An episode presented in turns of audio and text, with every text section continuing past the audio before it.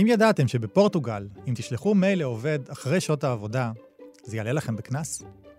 בלא מעט ארגונים יש היום CHO, Chief Happiness Officer, ובאיחוד האמירויות מכהנת בממשלה שרה לענייני אושר. אז למה זה קורה? למה דווקא עכשיו? איך זה קשור לקורונה? ואיפה נמצאת ישראל על הסקאלה הזאת? בפודקאסט חדש בסדרת החדשנים של מרקר לייבלס בשיתוף אוניברסיטת אריאל, אנחנו צוללים לעולם קצת אחר. עולם שבשונה מתחומי החדשנות והמדע, ה start-up nation משתרכת בו קצת מאחור. כלכלת האושר, אושר באלף. הזמנו לאולפן את פרופסור טל שביט, מומחה לכלכלה התנהגותית וכלכלת אושר, במחלקה לכלכלה ומינהל עסקים של אוניברסיטת אריאל, היי. ואת אורן אפל, יועץ ארגוני, בעלי חברת פלוס. היי. אהלן. פרופסור שביט, ככה בגדול, כלכלת עושר, מה זה? כלכלת עושר זה בעצם אה, עוד ענף של כלכלה התנהגותית, שהמטרה שלו היא בעצם להביא את הערך הכלכלי של עושר באלף. בעצם אם אנחנו ננהל עושר, איך לנהל עושר, ומה זה ייתן לנו גם ברמה האישית, ברמה של ארגון, וברמה של מדינה, בכלכלה של המדינה, איך זה יכול להשפיע למשל על פריון העבודה. והדבר השני, או הצד השני, זה להסתכל על העושר כאיזשהו יעד, ולראות מה הדברים שיביאו אותו לאופטימום. כי בכלכלה אנחנו בדרך כלל רוצים להביא את הכל לאופטימום, את הייצור לאופטימום, את הצריכה לאופטימום, וכך גם את העושר. זו כלכלת עושר. זה תופס עכשיו תאוצה, כך, כך נדמה, אנחנו לא סתם נפגשים כאן לדבר על זה. והשאלה היא למה עכשיו? אני מניח שיש פה איזשהו עניין דורי, אני מניח שהקורונה קשורה לזה, ה-work-life balance שככה די הופר. תראה, הקורונה האיצה תהליך, אין ספק, היא לא גרמה לזה, כי אנחנו כבר מ-2012, ה-20 למרץ, הוא יום העושר הבינלאומי, הוא נקבע באמת בחסות האו"ם, ומודדים את העושר כבר uh, יותר מעשור. זה לא משהו שהקורונה הביאה, אבל אין ספק שהקורונה הפכה לכולנו קצת את הראש. ככה השתננו, פתאום אנחנו מחפשים איזון אחר בחיים, דברים אחרים, משמעות, ולכן באמת אנחנו רואים בשנתיים האחרונות יותר ויותר דרישה לנושא הזה של העושר, גם בארגונים, גם במדינות, וגם, uh, אתה יודע, אנשים ממש מחפשים uh, דרך אחרת בחיים. אה, אין ספק שיותר ויותר מבינים שאם אתה מטפל נכון באושר של אזרחים, של עובדים, יש לזה גם תועלת כלכלית מאוד מאוד משמעותית. אם אני מסתכל ברמה של מדינה, זה יכול להוריד את התחלואה. ואז יש לנו הרבה מאוד כסף שאנחנו יכולים לחסוך במערכת הבריאות. אם אנחנו מדברים על ארגונים, בטח נדבר על זה בהמשך, זה יכול להגדיל את פריון העבודה. ולכן היום יותר ויותר מבינים שהעושר הוא גם דרך מסוימת להגיע לעושר בעין, בטח בעסקים. אז השאלה מבינים איפה, כי באמת דיברנו על פורטוגל, אפשר גם לדבר על צרפת, אבל השאלה איפה עובר הבנצ'מרק, אם אפשר לקרוא לזה ככה. נניח ניקח את ארצות הברית, נניח ניקח מדינות יותר וורקוהוליות, ניקח את יפן, ניקח מדינה קטנה במזרח התיכון. איפה אנחנו ביחס אליהם? זאת אומרת, אה, דיברת על מדד האו"ם למשל, אנחנו די מככבים, ישראל נכון, מאושרת. נכון. השאלה אם זה לא קצת הודעה כוזבת, כי אנחנו לא יודעים שאפשר אחרת. לא, תראה, קודם כל זה, אין פה דעה כוזבת, כי העושר נמדד בצורה סובייקטיבית, בסדר? וזה מה שאנשים בעצם אומרים, ולאורך שנים אנחנו רואים שאנחנו במקום ממש טוב. אנחנו בדוח האחרון במקום 12 בעולם. זה אגב נקודה חשובה, זה מתבסס בעיקר על מה אנשים אומרים על עצמם, נכון? האם נכון, אני נכון, מאושר? נכון, זה ב... לא, לא שואלים אם אתה מאושר, יותר על שביעות רצון מהחיים, וכמובן יש עוד מדדים שגם מנטרלים כל מיני הטיות. אבל, הזכרת את יפן. ביפן, נגיד, אנשים מאוד אומללים. הם מוקמים ממש נמוך במדד העושר. מדווחים אפילו על עצמם שהם כן, אומללים. כן, כן, כי זו מדינה מאוד אינדיבידואליסטית, והלחץ של העבודה ובדידות, ואנחנו יודעים שישראל במקום כזה, כי יש הרבה מאוד סיבות שנורא ייחודיות לישראל. למשל, אנחנו מדינה מאוד מאוד קהילתית. ביחס למדינות אחרות בעולם. אנחנו מכירים את זה, אנחנו יודעים, כולם פה אחים, נכון? מכירים מהצבא, מהבית ספר, מהצופים. אז זה דבר שהוא מאוד חשוב. אנחנו מדינה שמערכת הבריאות שלה היא בין הטובות בעולם. אפשר לפקפק ואפשר להגיד הרבה דברים, דווקא לזה יש מדדים אובייקטיביים. אנחנו מדינה שרוב האזרחים בחיים עם משמעות. אתה יודע, אני למשל מסתכל על עצמי, אני דור שלישי לשואה. אז ברור לי כשאני חי פה יש איזושהי משמעות לחיי, מעבר למשמעות שיש לאירופאי שחי במדינה מסוימת. כל הדברים האלה ביחד הופכים אצלנו את העושר למשהו מאוד ייחודי, בטח בהשוואה לעולם. Uh, בנושא העבודה, ואני מניח שנדבר על זה הרבה, שם אנחנו עוד קצת תקועים בשנות ה-80 של המאה הקודמת, בנושא של הבלנס הזה, של ה-work-life balance. איך אנחנו ביחס לארה"ב? אנחנו לא במקום טוב. אנחנו לא במקום טוב כי התרבות האמריקאית כבר הרבה מאוד שנים היא תרבות של כן איזון בין עבודה לבין החיים. תנסה לתפוס אמריקאי אחרי השעה חמש, אז הוא לא יענה לך, או תנסה להגיע לאמריקאי בשבוע הנופש שלו בקיץ, אין סיכוי שהוא עונה לך. או תרבות צרכנית הרבה יותר אה, מפותחת. זה גם נכון. אבל ישראלים, אין בעיה לבוס שלך להתקשר באמצע החופש כן. שלך עם המשפחה, כשאתה בחו"ל, ולהגיד לך, תשמע, אני חייב משהו דחוף, עשר דקות, תסתכל בפלאפון. זה תרבות, ותרבות זה לא משהו שמשתנה ביום, זה משהו שמשתנה לאורך תהליך הרבה יותר משמעותי. אז אנחנו נצרף פה את אה, אורן, ואתה בעצם לוקח את התחום הזה, את התורה הזאת, אה, אפשר לקרוא לזה אולי ככה, לארגונים. כן, תפיסה. את התפיסה הזאת לה גם לארגונים. כן. אוקיי. אז, אז בוא קצת תספר לנו על הממשקים שיש לך עם חברות, ואיך אתה מעביר את זה הלאה, כמו שאומרים היום, והאם קשה לשכנע מנהלים שבכלל צריך את זה, כי הם אומרים, HR, יש לי. אז הכותרת עושר וארגונים היא לא תמיד מתחברת ביחד אה, בקלות. כשאתה בא למנכ"ל עסקי ואתה מדבר איתו על עושר, הוא שואל, רגע, תראה לי את השורה התחתונה, איך הדבר הזה משפיע. אני כן חושב שהשנתיים האחרונות, ופה הקורונה היא מאוד מאיץ של הדבר הזה, שהיה לנו שנתיים להסתכל למוות בעיניים, פתאום אנשים שואלים את עצמם מה באמת חשוב. ואנחנו רואים עכשיו, סביב מי שאתם בטח מכירים, גל ההתנערות הגדול, גל ההתפטרות הגדול, קורה פה שינוי טקטוני בעולם העבודה. גל ההתנערות, למי שלא מצוי בז'רגון.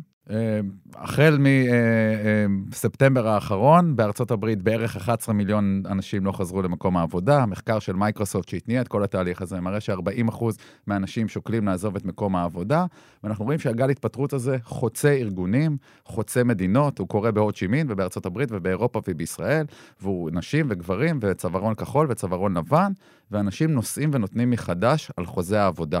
יחסי העבד-אדון ששירתו את הארגונים והיו קיימים פה אולי במאה השנה האחרונות, פתאום משתנים, קשור לקורונה, קשור לעוד דברים, לחבר'ה הצעירים, לדור ה-Y, ופתאום משהו משתנה פה. הכוח עובר לעובדים, הם באים עם איזשהו דרישות שהן לא רק בשכר, זה לא קורה כמו בארץ נהדרת, בוובוס, בטסלות וב-24 טעמי גילידות, זה לא בלוגיסטיקה, זה בחיפוש אחר משמעות, וממש אנחנו רואים את הדבר הזה כרגע. אז אושר, שדיברנו עליו לפני חמש שנים, והיה באמת, תביאו לנו יום כיף ב- בראש השנה ונעשה איזשהו סדנת נעים בגב, מבינים היום ארגונים שאם הם לא רוצים לדמם את העובדים שלהם החוצה, הם צריכים לעסוק ב-well-being שלהם וברווחה ובתהליכים רגשיים. זהו, מעניין מה שאמרת על... אה, זה לא הכסף, אולי זה גם באמת לא, לא הטסלות ו- ו- ואפילו יותר עמוק מזה. אני זוכר ביקור שעשיתי אצל אה, חבר שעבד אה, בגוגל בדבלין, במרכז האירופי של גוגל, ובעצם נורא התלהבתי מזה שהסגוויים שם בין, ה- בין המחלקות, וקומה אחת של חדר כושר, קומה אחת של פינת מוזיקה, פופקורן ואוכל חופשי. ויכול להיות שאתה אומר היום, לא בטוח שדווקא כל הדברים האלה הם לא סוג של שיעבוד, העיקר שתישארו במשרד, אני רוצה משהו אחר בתור עובד. זה נחמד, כל הדברים האלה, אני לא נגדם, ושכר הוגן הוא בוודאי חשוב, אבל כמו שבארגון עסקי, כסף הוא הסיבה שהארגון קיים, אנחנו לא, קי- יש לנו- הארגון חי, אבל כמו שאנחנו לא חיים בשביל לנשום, אוקיי? חמצן הוא הכרחי בשביל החיים שלנו, ואנחנו לא חיים בשביל לנשום. אותו דבר ארגונים. שורה התחתונה היא חשובה, היא מאפשרת לי להתקיים, אבל תכלית הארגון, אם הוא רק השורה התחתונה, הארגון מפספס משהו, ואנשים היום מחפשים לשרת ייעוד יותר נעלה. מחפשים משמעות, מחפשים לשרת משהו מעבר לשורת הרווח, וארגונים מתחילים. יש, יש עוד עבודה, אבל מתחילים להבין איזה, את איזה הדבר הזה. טעויות אתה נתקל שמנהלים עושים בעבודה שאתה... זה מספר קצת על העבודה איתם. זאת אומרת, אתה בא, מה, אתה מעביר להם סדנה, אתה נפגש עם המנהלים, עם העובדים, איך בעצם נראית העבודה, וקצת טעויות שמנהלים אולי עושים.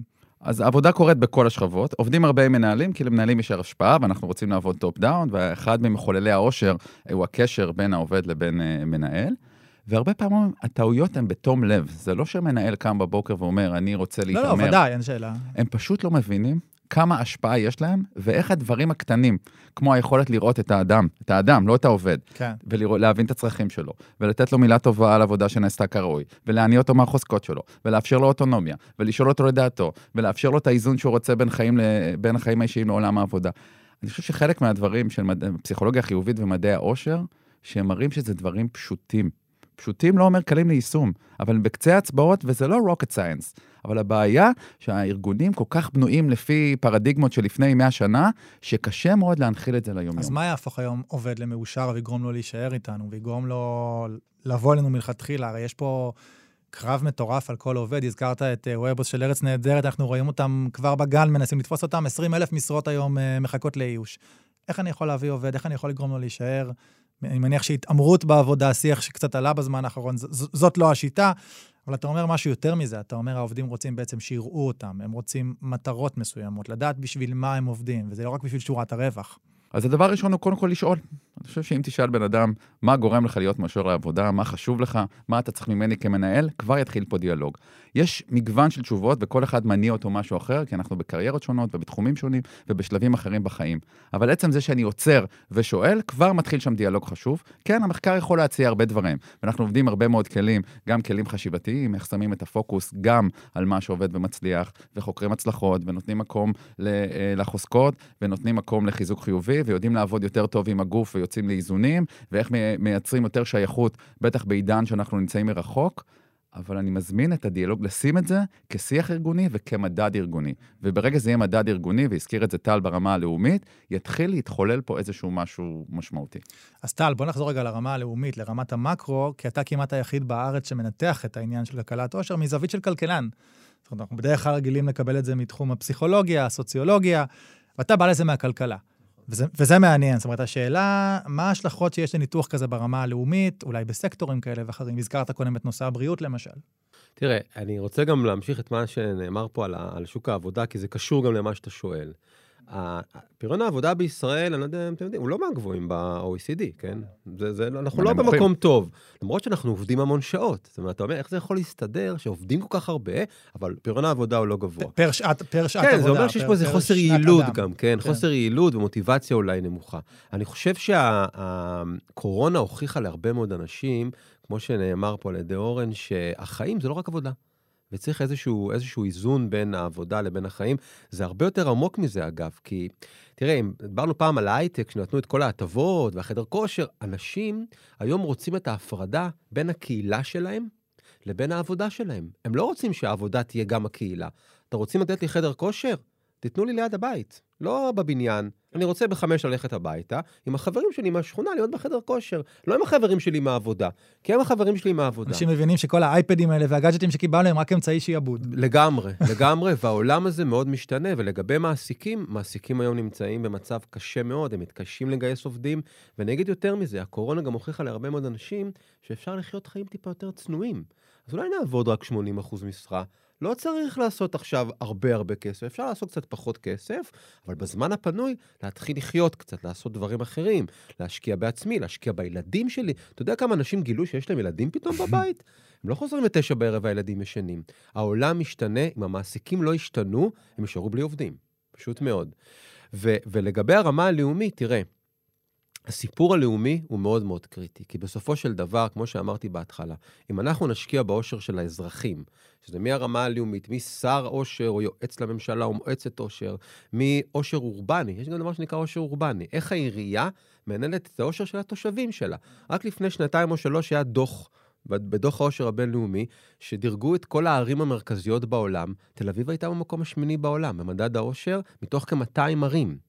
ובעצם, תחשוב על זה שלראש העיר או לראש המועצה... היא גם ראשונה בהכי יקרה בעולם. זה גם נכון, אבל אתה יודע, זה לא דווקא מאותו כן. מקום. אבל אתה, אתה צריך להבין שההשפעה על העושר של האזרח היא לא רק מהממשלה או מהמדינה או משרדי הממשלה, היא גם מהעירייה, מהמועצה, מראש העיר. ואתה מדבר על השלכות ממש אה, כספיות. ממש כספיות, כן. תראה, א', פריון העבודה יכול לעלות, שזה יכול להוסיף לנו לתוצר. זה הדבר הכי בסיסי בכלכלה. פריון עבודה, תוצר עולה, כבר נהיה מדינה אה, שהתוצר שלה גבוה. בריאות זה פחות, אה, בריאות, אין ספק. ציבורית, פחות השקעה. תחשוב שאתה עכשיו משקיע, אחת הקופות החולים לוקחות את הנושא של העושר ומשקיעות בעושר של הלקוחות שלהם, או העמיתים, אני לא יודע איך הם קוראים לזה, והיא מפחיתה רק בחמישה אחוזים את הביקוש לתרופות ולתור לרופא. זה המון המון כסף. כן. והכסף הזה יכול להיות מושקע חזרה באותם אה, אה, עמיתים או לקוחות. כמובן, מערכת החינוך, ששם אנחנו יודעים היום שהיא במצב לא כל כך טוב. המצב היום במערכת החינוך הוא לא טוב. אנחנו גם יודעים שיש הרבה ילדים ובני נוער שסובלים היום מדיכאון ומדכדוך ודרישה גדולה לפסיכיאטרים ופסיכולוגים וכדורים. ואם היו מטמיעים את העושר גם במערכת החינוך, זה היה מביא אותנו גם למצב הרבה יותר טוב, לא רק עכשיו, אלא בעתיד. הילדים שיהפכו לאזרחים... פחות פשיעה. בוודאי, בוודאי, פחות אלימות, כן? פחות פשיעה. אכילה. לגמרי, לגמרי, לגמרי. אז כל הדברים האלה בסוף באים לידי ביטוי בכסף. ובסוף הכסף הזה שייחסך יכול להיות מושקע חזרה באזרחים. אתה יודע, מדברים על יוקר המחיה. תאר לך שהיו מצליחים עכשיו לחסוך מהעלויות של הממשלה כמה מיליארדים טובים, יכלו להוריד את יוקר המחיה. פחות מיסים, פחות מע"מ, פחות מס על הדלק, והנה פתרון ליוקר המחיה. אז, אז בתור כלכלן, אתה בסוף עושה מחקרים, אני מניח שבחלקם השוואתיים, בין מדינות. איך מחמתים עושר? איך אתה מדרג, ו- ומסקנות מעניינות מהמחקר שלך אולי, מה משפיע על העושר? תראה, אז קודם כל, כמובן שהשאלה היא שאלה סובייקטיבית. אנחנו משתמשים במדד של האו"ם, שבודק את שביעות הרצון מהחיים, אבל גם מודדים כל מיני רגשות חיוביים ושליליים, לראות שאין איזושהי השפעה מיידית על, ה- על העושר. אני יכול להגיד לך במחקרים שעשינו על הארץ, על ישראלים דווקא, כי זה מה שמעניין אותנו כרגע, שיש אה, כמה גורמים שהם נורא משמעותיים לאושר. בראש הרשימה זו בריאות. בריאות זה באמת דבר שאי אפשר להתווכח עליו. אנשים שהם פחות בריאים, הם פחות מאושרים, אבל פה יש איזה ככה הערת שוליים. מדובר בבריאות סובייקטיבית. איך אני מרגיש לגבי הבריאות שלי? רק אתן דוגמה קטן, קטנה. אה, תקח אדם שמעשן. כשהוא מפסיק לעשן, הוא כבר אחרי שבוע-שבועיים מרגיש שפתאום הוא הרבה יותר בריא. כי הוא הפסיק לעשן. זה לא באמת נכון, כן, הוא לא יותר בריא אחרי שבועיים, לפעמים זה ייקח שנתיים או שלוש, אם בכלל, כן, אם בכלל הוא יתנקה מה... כן. ואתה יודע, אנשים שעושים ספורט, אם אתה מרגיש יותר בריא, אתה כבר תהיה יותר מאושר, גם אם הבריאות הפיזית שלך היא לא מאה אחוז. אוקיי, אז בריאות. אגב, גם יש את ההפך, אנשים mm-hmm. מאוד בריאים שחושבים שהם חולים כל הזמן. אמונה דתית, למשל.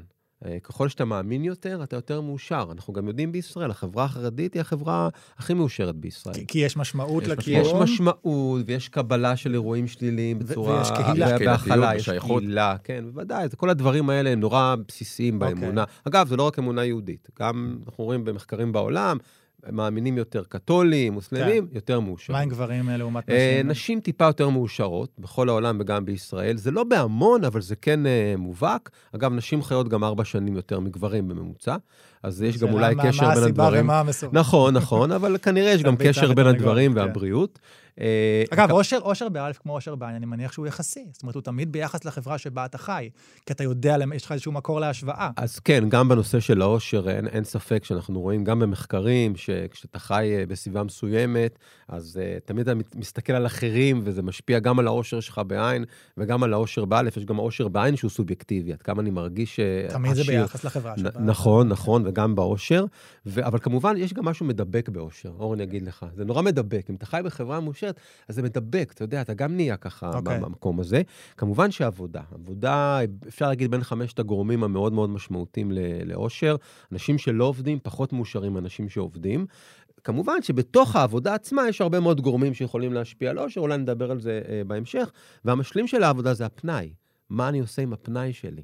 אם הפנאי שלי הוא אקטיבי, אני עושה ספורט, אני הולך לחוגים, אני נפגש עם חברים, או פנאי פסיבי, יושב כל היום, רואה טלוויזיה, ובזה אה, זה נגמר. אני רק אגיד בנושא הזה של הפנאי והבריאות, שינה היא דבר מאוד קריטי. שינה. וואלה. לישון את השעות המספקות בלילה, לא משנה, לפי גיל כמובן, זה דבר נורא נורא קריטי לאושר. אז זה גם חוזר לפריון העבודה, שאנחנו עובדים המון לגמרי. לגמרי, לגמרי. כן. עם מעסיקים למשל, אני הייתי אומר למעסיק, תבדוק מה קורה עם השינה של העובדים שלך. נגיד ההורים הצעירים האלה, בני 30, 35 עם ילדים קטנים, אתה גם דואג לעזור להם שהם ישנו מספיק בלילה? חוסר שינה... אתה דואג לתת עוד, עוד מטלות שהם פחות ישנו בלילה. בדיוק, מה שאני בא להגיד, ומה שאורן גם אמר, זאת אומרת, בארגון, שאתה רוצה שהעובדים יהיו מאושרים, אתה חייב למפות מי העובדים שלך. זאת אומרת, יש הבדל בין עובד בן 60 לעובד בן, או עובדת בת 30 שיש לה שני ילדים קטנים בבית ולא ישנה בלילה. מעניין. אז אורן, בוא נחזור רגע לשאלת העיתוי, כי אתה בעצם קושר את, ה, את הטרנד הזה, או את העלייה בעיסוק בזה. אני לא חושב שזה טרנד. חלילה. אני כן, כן, זה לא טרנד, זה ממש לא טרנד. שזה תהליך עומק, שכרגע מתנפץ מולנו. אבל הוא מתנפץ דווקא עכשיו, ואתה קושר את זה למשהו שקורה לנו קצת יותר רחב בעשור האחרון, משהו חוצה יבשות וימים, שקורה כאן באופן נרחב, זאת אומרת, גם בישראל, גם במקומות אחרים, אם זה חוזר למחאה החברתית, אם זה חוזר לאביב הערבי, דברים קצת יותר רחבים. קשור ל-MeToo וקשור ל-Black Lives Matter, והתהליכים האלה שבהם הפרט מרים את ראשו מול הממסד ונושא ונותן מחדש אה, משפיע, ואנחנו רואים את זה כרגע בעולם העבודה, שיש פה שינוי, כמו שאמרנו קודם, של החוזה הפסיכולוגי.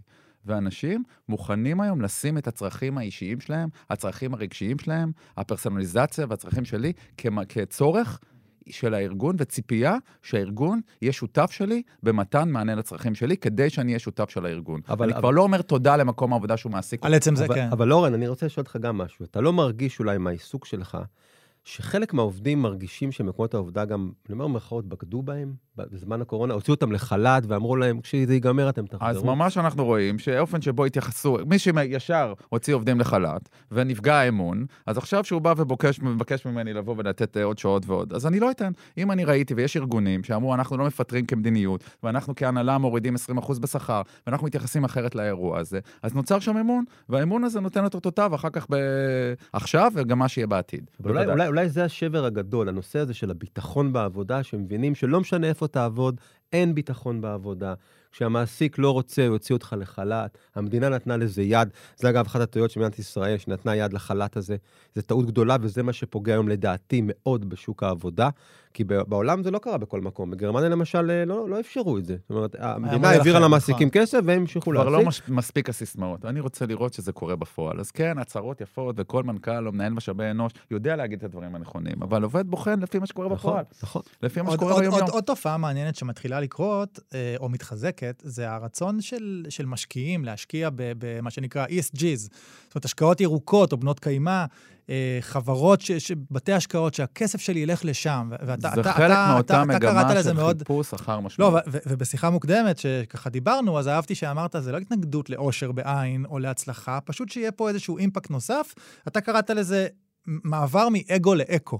נכון, מתוך הבנה שאנחנו חיים ב ecosystem, ואנחנו צריכים לראות לא רק את שורת הרווח, אלא את כל מחזיקי העניין, ואיך שאני מתייחס לסביבה, ואיך שאני מתייחס לספקים, ואיך שאני מתייחס לקוחות, ובוודאי לעובדים, עוד פעם, המילה עובדים, לדעתי גם היא צריכה להיעלם מהעולם, היא מהפרדיגמה של המאה הקודמת, והיום ארגונים עסוקים בלהחליף את המילה הזאת, כי עובדים, שורש עבד, אה, כבר לא מתאימה למה שקורה כרגע. אתה חושב על אה, בית חרושת, אה, בית יזע כזה.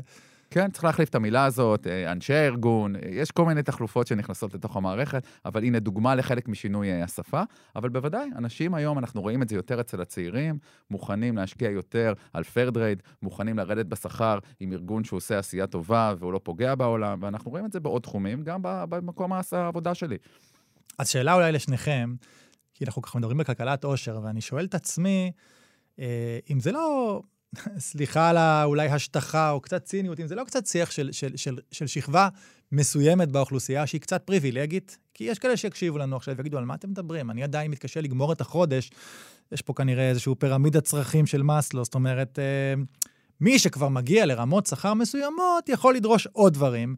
אז אולי זה גם איזשהו מעגל שמזין את עצמו, מעמיק את הפערים. זאת אומרת, יהיו כאלה שעדיין רבים על, על, על, על לגמור את החודש, נאבקים על עצם קיומם, ויש את הפריבילגים של ההייטק שיכולים לדרוש עוד דברים, והשקעות ירוקות, וככה דברים מאוד... אה... איך אתם רואים את זה? אני דווקא חושב ההפך. אני חושב שדווקא העובדים, שהשכר שלהם הוא נמוך, ותנאי העבודה שלהם לפעמים מזעזעים, והיו הרבה מקרים בארץ, וכל מיני קופאיות שהיו צריכות לעמוד כל המשמרת, או נהגים שצריכים לעבוד 24 שעות. או המתמחים. או המתמחים. דווקא שמה, דווקא שם, הנושא של הטיפול בעושר, הוא יהיה הרבה יותר קריטי וישנה את חייהם בצורה הרבה יותר משמעותית, מאשר מי שנמצא בהייטק, ויכול להיות שהוא שולט יותר בהכנסות שלו, הוא יכול גם להתפטר ולא לעבוד. כן, אבל להם אין את הפריבילגיה לנהל את המאבקים האלה. אנחנו, במקום היום, אורן, במקום היום שאנחנו רוצים לעשות שינוי. אנחנו לא מצפים עכשיו שיבואו עובדים מכל מיני מקומות, יצאו לרחובות ויגידו, אנחנו רוצים אושר בעבודה.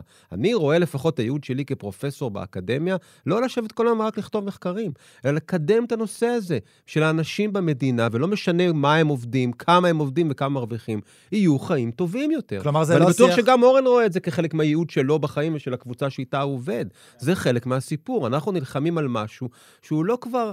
כמו שאמרת, טרנד, זה לא טרנד. זה לא תותים בשמנת, זה הלחם וחמאה. בדיוק. אוקיי. Okay. ואם אנחנו מבינים שאושר הוא לא באמת בתנאים החיצוניים, הוא בצורך הרגשי שלי, אז הצורך הרגשי שלי כאדם, בשייכות, באוטונומיה, בלהתפתח, הוא לא משנה כרגע אם אני פועל יצור או אני מתכנת בהייטק. ואם אנחנו מבינים לחפש את זה שם, ולטעמי ארגונים מחפשים את זה במקומות הלא נכונים, מחפשים את זה עוד בשביעות רצון, במה אני חושב על מקום עבודה ולא איך אני מרגיש במקום העבודה, הצורך שלי שיראו אותי, הצורך שלי להרגיש ראוי, הוא של כל אדם באשר... אה, ב, ב, שעובד, גם, לי, גם מי שלא עובד, אבל בתור מי שחוקר את זה במרחב הארגוני, הוא ממש לא נחלת אה, השמנת.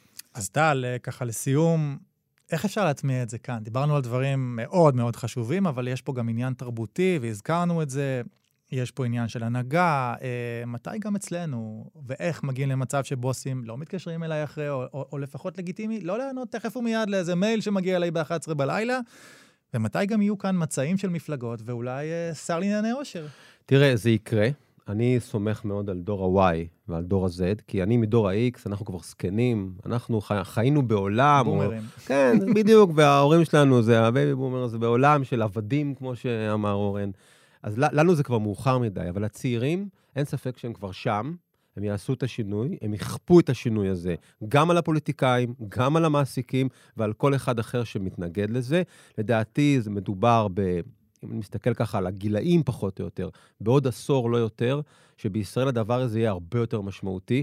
אני חושב שמנהלים שלא מבינים את זה הולכים להיות בצרה צרורה בעוד כמה שנים, גם עם העובדים שלהם וגם עם מנהלי הביניים, כי תחשוב, דור ה-Y זה כבר חבר'ה שהם בני 40. כבר בעמדות ניהול, כן, 40 אחוז מהמנהלים במשק היום הם מדור Y. מתחילים לתפוס מקום, הם מבינים את המשמעות והם מתחילים לעשות את השינוי. מעניין, נתון מעניין אגב, כן, כן, כן, כן, כן, בני 40, אתה יודע, אני חושב שתוך עשור אנחנו נראה פה גם שוק עבודה אחר, גם מדינה אחרת, ואני מאמין שגם הפוליטיקאים, תראה, גם הפוליטיקאים מדור ה-Y נכנסים לאט לאט. צעירים, אתה רואה את השינוי גם בפוליטיקה של הצעירים, אתה מבין? טוב, השאלה אם המערכת לא אה, מהנדסת אותם לחשוב אה, בצלמה ובדמותה. תראה, בסופו של דבר אנחנו נמדדים בעולם. אם אנחנו נראה לאט-לאט שיש ירידה ברמת העושר בישראל, בעוד שאחרים עולים, כי אחרים משקיעים בזה, כן. אז מישהו... אז נראה בריחת כן, מוחות. זה כמו עם החינוך, שאמרנו, אתה יודע, היינו טובים, נפלנו, נפלנו, נפלנו, באו ואמרו, רגע, צריך לעצור את הנפילה הזאת, בואו נתחיל להשקיע חמש יחידות, זה, גם זה יקרה. אבל אצלנו כל דבר קורה לאט, לאט, לאט, כי לפוליטיקאים כנראה ולהנהגה יש דברים יותר חשובים לעשות מאשר העושר של האזרחים. אנחנו רואים את זה גם בארגונים. היום מגיעות הפניות אלינו, לא מתוך אנשים שחושבים שהעושר הוא הדבר הנכון, כי הם מתחילים למצוא קושי בלגייס עובדים, כי יש דימום של עובדים והעובדים המוכשרים, ואז הם מתחילים לשאול את עצמם למה אנשים עוזבים, והם שופכים עליהם עוד כסף, וזה לא עוזר.